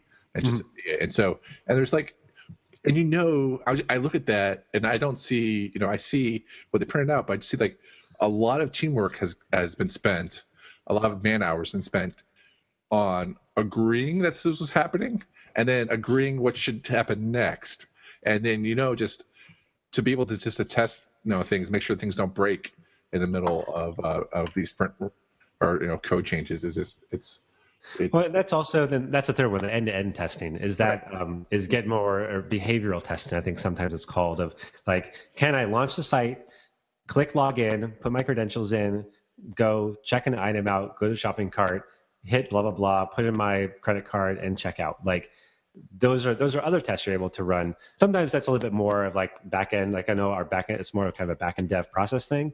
Um, but those are important tests to do as well to make sure that those those the, um, those paths of income, paths of revenue for your site um, actually work. You know, can people sign up for your newsletter? Like, does that work?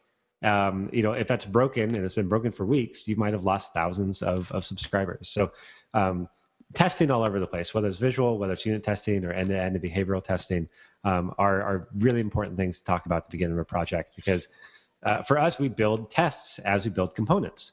So it's like I build my component, I write my documentation, I write my tests. Now I can get this back for review for merge requests and all those kind of things. Awesome. Yeah. Okay. Pretty sweet. Okay, and then um, a fourth pillar. Sure process. There, the fourth, yeah. the fourth final pillar. Let's pat ourselves on the back. All right. Awesome. I was hoping uh, we just wave our hands up in the air. just do that. All right. Uh, this one changed a little bit. This one used to just be automation. Yeah. Uh, and um, uh, and my my joke at CSS Dev Conf is uh, with great tools comes great automation kind of thing. Um, and it's very true. This is process is, is very much focused around automation, but there's there's lots more pieces than just the grunt, um, a grunt or gulp or whatever it is, and right. it, it's really it's creating that like, can I sit down in front of a computer? Well, it, it's not as much like the onboarding process. We kind of already talked about that, but I sit down on my computer and I write a line of code. How easy and efficient is it to get that line of code live? Right.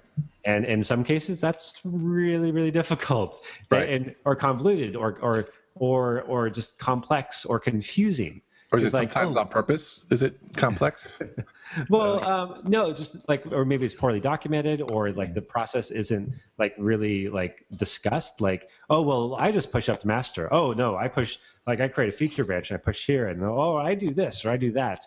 Um, you know, if there's not a standard of like we're doing Git flow, so whenever you have anything you want to do, you create a feature branch. You push the feature branch up. You create a merge request. Like that is, in a lot of cases, um, a lot of us take that for granted, but not everyone does that. Like there, that's not a set in stone process. And a lot of people also have like slight modifications of that. Like, do you push to master? Do you push to a dev branch? Do you do you have multiple dev branches going because you have multiple you know versions of the software running? So right. those kind of decisions that that need to be made for that. Um, of how how do I even get code into the repo in an efficient manner? Right. And then once it's in the repo, how does that code actually get out to testing servers? How does that code get out to staging servers? How does that get through automation? How does that get through testing? How does that actually get to production? Um, mm-hmm. It's the entire process of getting my I changed the color of something to how does that color change actually get to a live website? Yeah. And it could be super simple. It could be I hit save and I FTP.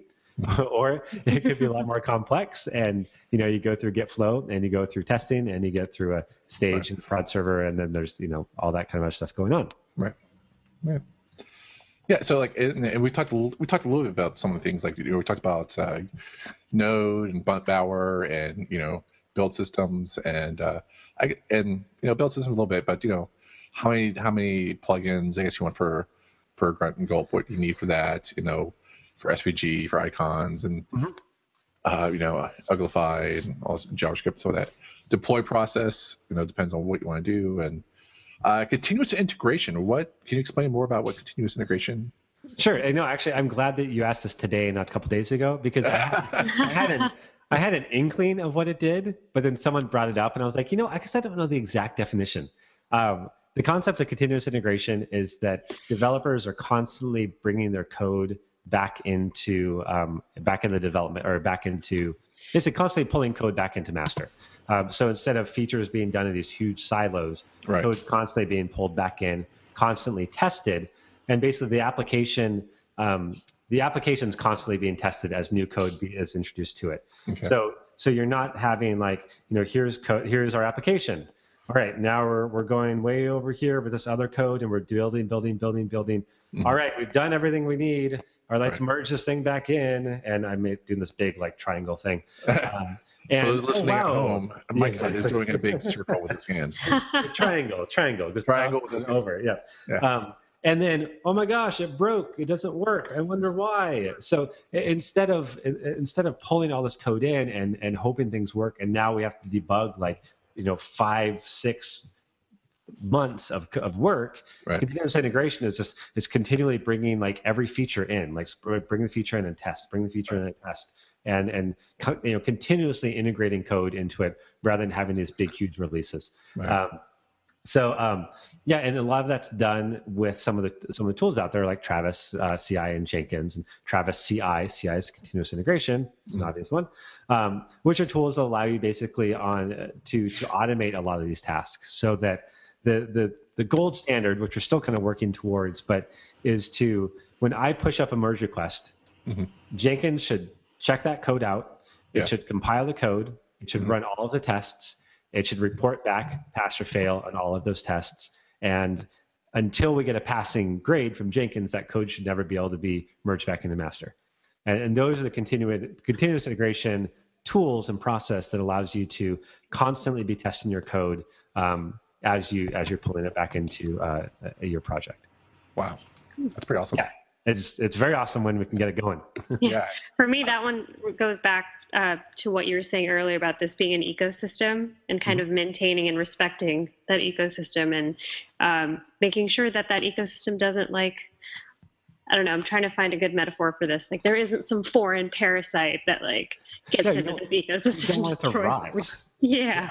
There, there's there's so much code rot. This is one of the things that, that Ben Ben Frain talks about a lot. Is that um, sure he writes a little bit more verbosely, if that's a word. He writes a little bit more code for every feature he writes, but because of the way he compartmentalizes things, he can go back to old code he's not using anymore and just go delete yeah. without any fear whatsoever of breaking something. Right. Um, and we don't have those those tools in place most of the time. We we would rather well the site's not broken now.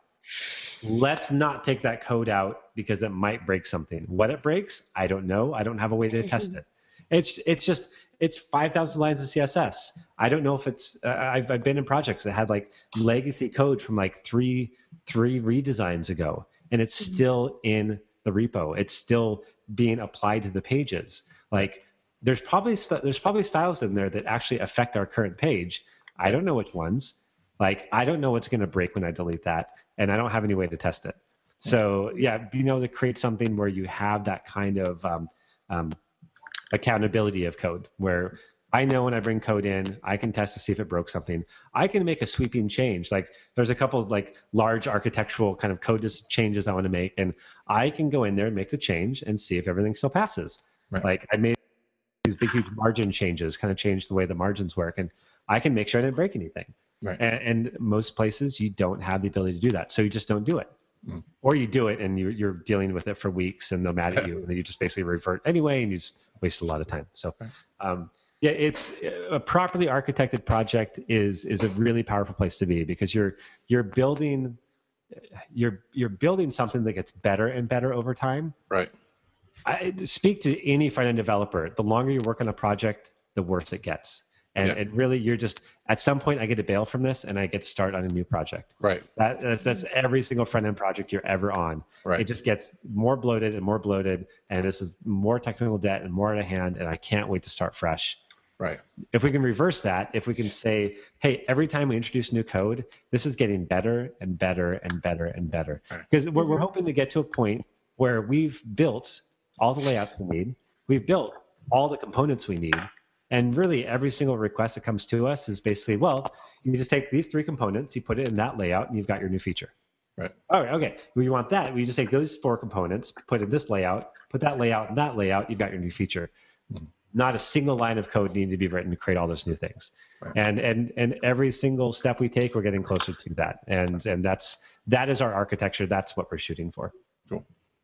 Awesome. Sweet. I think yeah, I think it's you know we're automating the stuff we that that uh, we don't like, right? We just that brings in human error uh, and do a lot of testing, and I think it's pretty awesome. I think it's uh, solving a lot of problems. So uh, I got two places to go. One is uh, bringing this into the front of a project, like like you would content strategy, and um, you know how is when you do that now? Is is that uh, is there any like blowbacks from clients? I mean, there's a client education involved.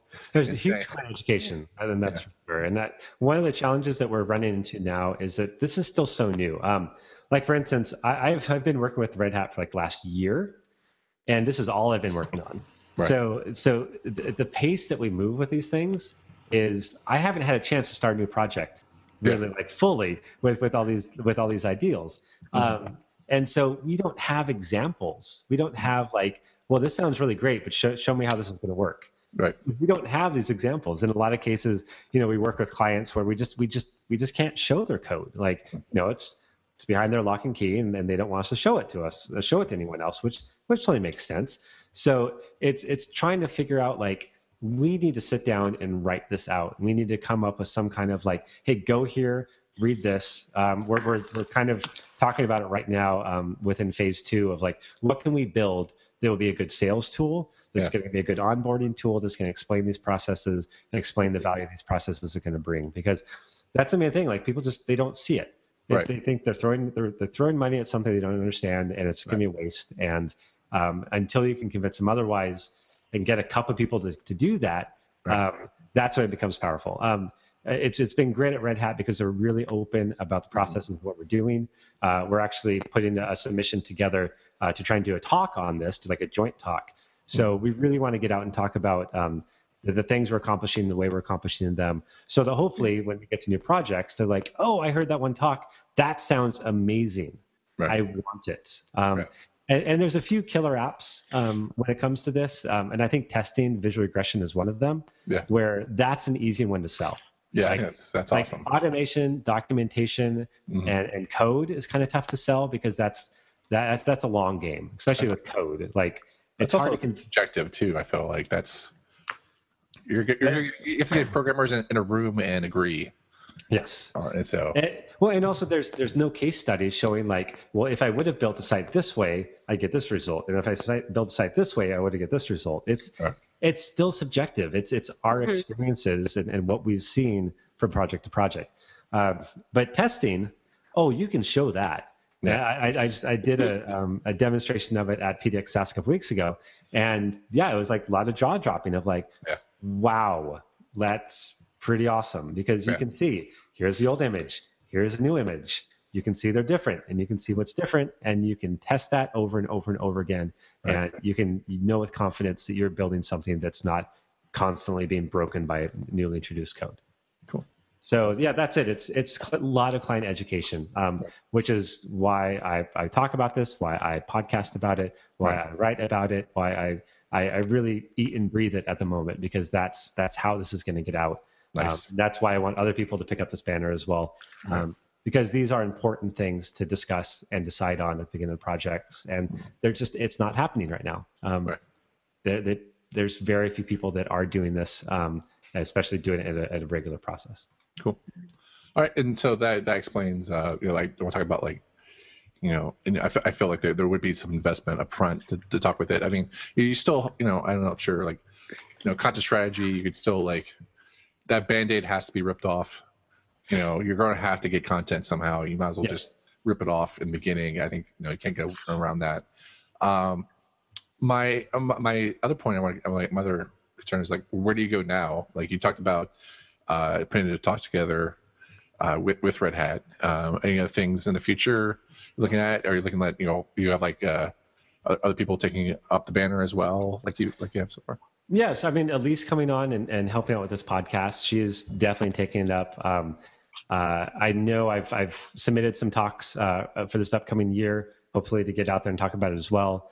Um, I'm also trying to spend a lot of time talking specifically about a pillar, like going out and talking about testing uh, yeah. and you know talking about code and those types of things. So um, and, and, always coming back to this is part of architecture. This is part okay. of decisions that you need to make at the beginning of it. So um, looking for every opportunity that I can. I mean, again, someone contacted me about doing a, a um, uh, doing a conference on it. I'm like, yes, that's yeah. exactly it. I mean, that's there's content strategy conferences now. So um, mm-hmm.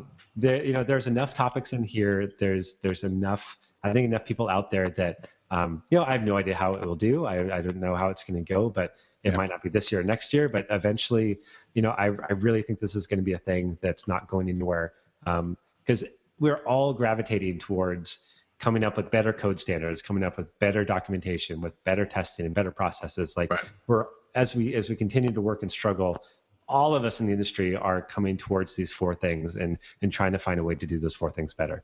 Right. Better and like uh, less less uh, painful. Yes, hopefully less painful. uh, yeah. So yeah, that's that's awesome. I think uh, definitely. Uh, you know, I think it's a great you know a great goal. I think uh, you know really want to learn more about it. Uh, I was not able to see your talk at CSSDevConf because I was running around with my head head uh, uh, like a chicken, just trying to get everything done. But uh, so I was producing the event. But uh, but yeah, I was so often awesome to have you here to, to talk more about it. Uh, Sam, do you have any questions at all? Or? I think you've answered so many of them. I mean, for me, I'm still nerding out over what we talked about with the documentation. Um, with something like, and maybe this uh, you covered this earlier, and I hadn't put it all together yet because this is all blowing my mind. Uh, with like something like continuous integration and a lot of that part, where does that go in the documentation? Is that a part of the onboarding from like start to finish? Here's what you'll be going through, and um, are you setting up like different scenarios, like when stuff breaks? Do this? Uh, that's more like the architectural diagrams of okay. talking about how the system works, um, how code flows from one place into the next, into the next, into the next. Um, uh, you know, and, and part of it, like, you know, for us um, with what we're developing, we basically develop something that just gets ingested by the CMS. So mm-hmm. a, a, lot of that process is, uh, is out of our hands and, and mm-hmm. someone else's. So, you know, you, you document the process, you document the parts that you're part of. Um, you know, hopefully, if you're able to to spread this this architecture across the entire site, you're able to get documentation for everything. But um, you know, document, especially on the front end, document how the front end works, how the front end gets the um, code gets deployed out. Um, you know, oftentimes it's you just save it to the repo and that's how it works. Mm-hmm. Um, but but not always. Um, if you're if you are like if you have code that's going out to several different sites, if code gets compiled in a weird way where like you've got one code base that you push out to multiple sites and they all compile it with their own sets of variables. Like there, there's a lot of instances where people are doing very creative things with uh, with their front end styles for like the deployment of those styles. So yeah. making sure those are documented, making sure people understand um, how they can um, uh, you know, how they can troubleshoot those. Mm-hmm. Uh, or just how to work with them and how to push things out uh, is certainly really important and you know important for the client too when they take over the project and, and they need to figure out how to do it or they need to pass it on to the next person that comes in to do changes to, to know how to do it. Awesome. That's really cool. Cool. Well, uh, I think we've uh, uh, spent a lot of time talking about awesome stuff. But um, one question uh, we do ask, I mean, like, I, I, am afraid that the answer is going to be front end architecture, so I'm going to just make sure that the answer that that's not that's not a possible answer to my next question is uh, what um, in your workflow, uh, web, what has uh, really grabbed your attention lately in terms of the industry or anything um, that, that you really want to, you know, you really want are excited about in the future? And I know you already prefaced this, and I was like, I should probably think of something really good. um, I can tell you just like the last couple days, at least, like what's currently on my mind is um, I think one thing I want to dive more into is some of the continuous integration, continuous continuous integration tools. There it is. Um, because I, I know like Jenkins, I, believe it's like a Java app. I mean, it's it's some pretty hardcore stuff. Um, mm-hmm. I think it's relatively accessible for for some of the basic things I want to do. Mm-hmm. Uh, but that's an area I really want to get into because I'm I'm I'm a huge fan of of workflows. Yeah. Um, and like really good workflows and like I press one button and I just did like 15 minutes of work workflows um, and uh, and and some of these tools allow you to do those kind of things um, and um, I know that me diving into it, learning what they're capable of doing, or just doing it myself in a lot of cases, um, that that's an area I could certainly spend way too much time. I was hoping to dive into today, and then of course, real work got in the way, and I wasn't able to do it. I know, gosh. So um, yeah, I think diving into those tools and kind of taking that automation off of the local environment, and this is kind of the, the key with, with CI is that you take away some of the like we have a, we have a problem and there it's I don't know if it's like a considered a bug in Bootstrap or whatever, mm. but whenever we compile the code um, with Sass 3.3.4, so newest version of Sass, it does something weird with um, something which in itself isn't bad, but when it's combined with um, but when it's combined with a tool that we're using to put our CSS together, something like that, it mm. breaks. No one. Whatever. It, it, chokes on the character, it breaks. so um, basically, if we if we push from the wrong machine that has the wrong version of Sass on it, we break our website. Oh, nice. And that's not good. So you know, um, and there's things we can do like we've got bundler set up so that we can do like a bundle exec, Compass compile now, and those kind of things. Mm-hmm. Um, but moving this to something like Jenkins, where you have a single environment, you have a single static, uh, you know, um, Linux environment that that is doing the comp- the compiling, is doing the testing. Um, it takes all of that guesswork out of it. So yes, I'm deving on my local, and my local might have its quirks, but when I compile and that gets pushed to the new tag release, when I run tests, um, when I do all the important stuff that has to work flawlessly every time, um, mm-hmm. Something like Jenkins gives you see that consistent environment to be able to do that in. Um, we had some issues where one person, when they compiled icon fonts, they looked different. Like the, the margins were different. We're like, oh my gosh, this is crazy. So being able to move all of that um, into Jenkins. So you're not like Windows person, Linux person, Mac person, who cares the version of whatever. We know that the final code is going to run through testing and is going to be compiled in a consistent environment. Um, that for me is like I think that's my next frontier of of taking this to like a new level of, of solidity and and um, completeness. Okay. Cool.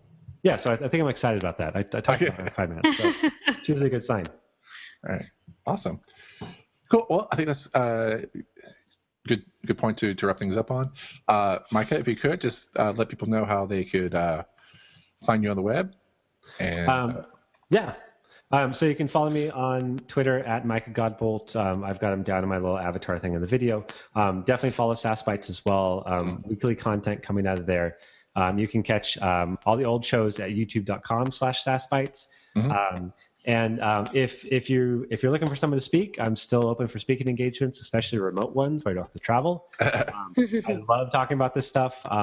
so if if that's something that interests you, I would love to get more involved with it. Um, my goal is to get away from from writing as much code and getting more into um, this this side of the architectural and consulting and and those kind of things. So um, any chance I have to do that, um, I am excited to to be part of it. So feel free to reach out and um, be happy to talk to you. Okay, cool. Well, and then Sam, how can people find you on the internet? um, Sam Cap on almost everything, pretty much. Okay. Cool. Awesome. And then uh, I'm Christopher Schmitt, and you can find me at Teleject on Twitter, and uh, you find us at nonbreakingspace.tv. And um, we're we if you're on you're subscribed to our podcast, uh, you can find us on uh, iTunes. There, we'll actually be putting this fresh episode. It's been a year plus some change. So, this if you subscribe to our feed, you should be uh, and still subscribed. We were really thankful. Sorry. yeah, my phone will ding. Yeah, my phone will ding like, oh, you got a new podcast. Right. All right, cool. Uh, and with that, uh, you also find us on YouTube. Uh, this is uh, we're doing a new thing, uh, which is you know people have been watching us for the last two hours or so. Uh, watch us on YouTube. So we're actually this is something I wanted to do was actually broadcast live for the longest time. Um, and and our producer Chris Enns, and we just never really got in sync as to do it. And so I'm really glad that uh, you know as we mentioned earlier in the show, I just I finally got into a Google Hangout and I'm like, oh wait, we can do this. Okay, great. it's much easier. So we'll be doing more and more shows uh, uh, on live uh, via YouTube and Google Hangouts, and then putting them into the uh, into the podcast, the audio version from now on. So uh, with that, I just want to say thanks uh, to Micah for being on the show. Thanks for having me.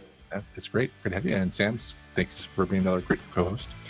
Thank you. All right, cool. And we'll be uh, we'll be around soon. Great. Bye. Bye, everybody. Bye.